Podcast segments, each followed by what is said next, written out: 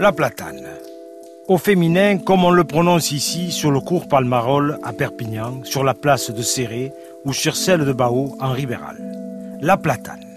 Alternative méditerranéenne à ces solitudes écrasées de lumière qui vont des porches profonds aux fraîches venelles, en passant par ces grands domaines sertis de grilles oxydées et ces routes départementales où dansent dans la lumière les papillons jaunes de l'été.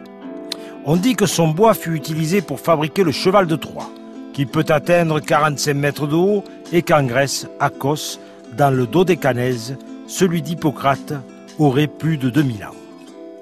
Défendu par ceux qui disent qu'il ne fait pas l'accident, cet arbre semble bien résister au temps, aux coups de canives amoureux et aux assauts d'homélites comme à ceux d'Urskevarna, déesses respectives de la déforestation et du boscatier dominical.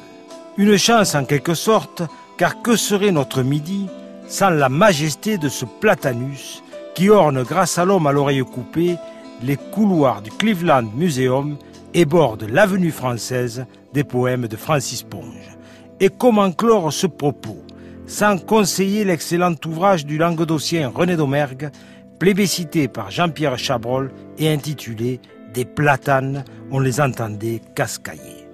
Enfin, pour rester dans le sujet, ayons une pensée émue pour ce respectueux autochtone qui déclara voici quelques années à la télévision Les touristes, ils viennent ici pour le soleil, mais dès qu'ils arrivent, ils nous piquent l'ombre. À méditer bien sûr, sans aucune modération.